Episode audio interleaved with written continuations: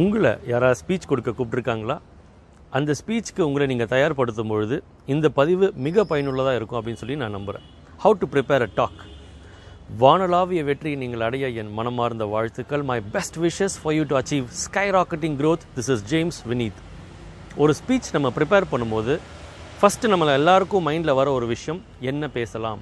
என்ன பேசலாம் நம்ம நினச்சாலே ஆஃப் வி ஆர் டன் நம்ம ஜெயிக்கிறதுக்கான சாத்தியக்கூறுகள் கம்மின்னு அர்த்தம் சாதனையாளர்கள் ஒரு ஸ்பீச் கொடுக்கும்போது அவங்க என்ன யோசிப்பாங்கன்னா இவர்களுக்கு என்ன புரிய வேண்டும்? Begin with end in mind முடிவை மனதில் கொண்டு ஆரம்பம் செய்கிறது இது ஒரு லீடர்ஷிப் பிரின்சிபல் அப்போது பொதுவாக இந்த மாதிரி ஸ்பீச் ப்ரிப்பேர் பண்ணுறவங்களுக்கு நான் ஒரு கேள்வி கேட்பேன். சார் மேடம் நீங்கள் ஒரு ஸ்பீச் கொடுக்குறீங்கன்னு வச்சுக்கலாம். இந்த ஸ்பீச் முடிஞ்சது. எல்லாம் நல்லா கை தட்டிட்டாங்க. நன்றி வணக்கம்லாம் முடிஞ்சது.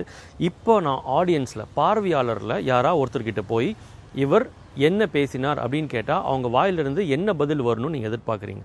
அதுதான் உங்கள் அவுட்கம் ஃபஸ்ட்டு அதை தெளிவுபடுத்தணும்.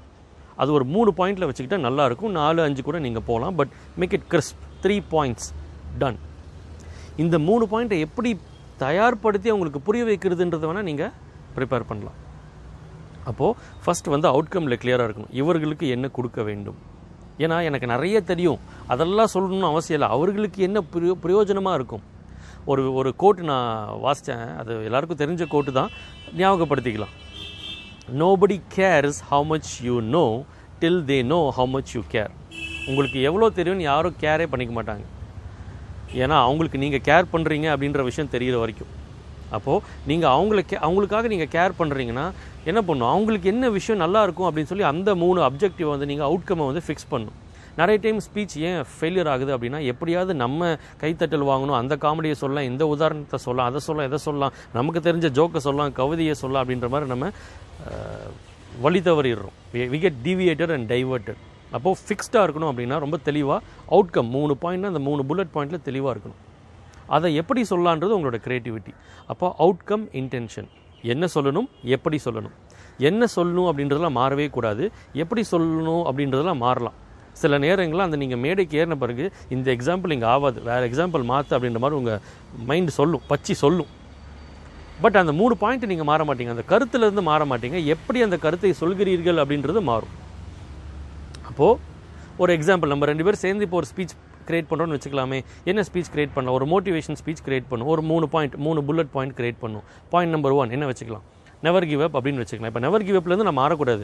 நெவர் கிவ் அப்பை எப்படி நான் சொல்கிறேன் நான் தாமஸ் ஆல்வா எடிசன் பற்றி சொல்லலாம். இல்லை என்னுடைய சொந்த வாழ்க்கையை பற்றி சொல்லலாம். இன்னொரு ஒரு நண்பருடைய வாழ்க்கையை பற்றி சொல்லலாம். இல்லை சிலந்தி வந்து வள வளக்கட்டிகிட்டே இருந்துச்சு இல்லையா? அதை பற்றி சொல்லலாம். அந்த மாதிரி நெவர் கிவ் அப்பை ஒரு ஸ்டோரி கொடுக்கணும்.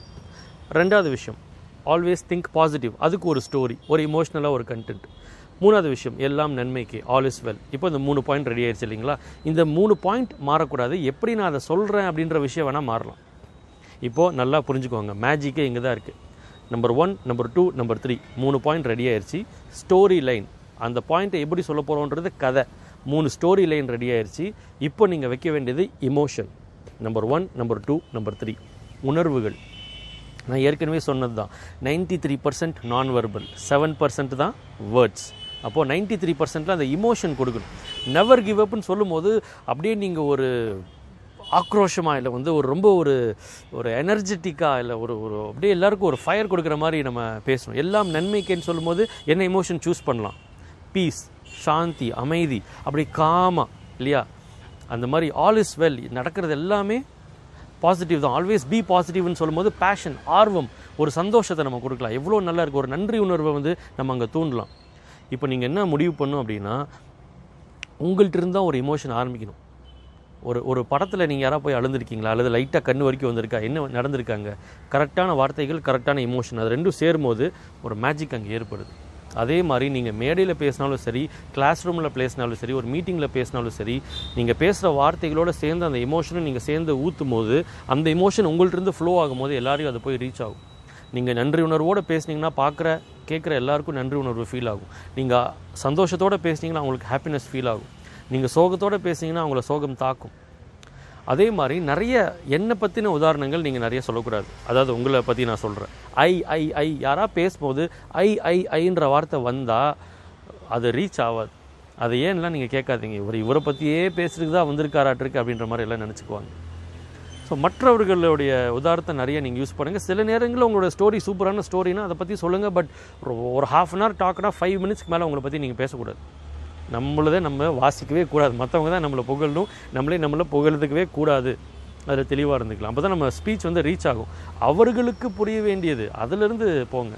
So how to prepare a talk உங்களுக்கு புரிஞ்சிருக்கும்னு நினைக்கிறேன். எந்த டாக்காக இருந்தாலும் சரி number one number two number three மூணு புல்லட் பாயிண்ட் போடுங்க.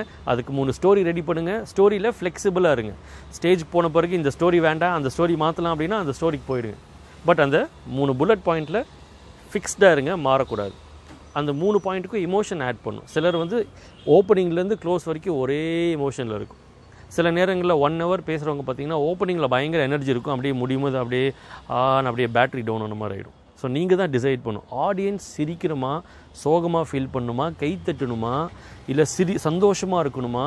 நன்றி உணர்வோடு ஃபீல் பண்ணுமா? வாழ்க்கை எவ்வளோ சூப்பராக இருக்குன்னு சொல்லி ஒரு சந்தோஷப்படணுமா? பேஷன் ஃபீல் பண்ணுமா? அது எல்லாரும் பேச்சாளராக இருக்க நீங்கள் தான் முடிவு பண்ணும் because that emotion will flow from you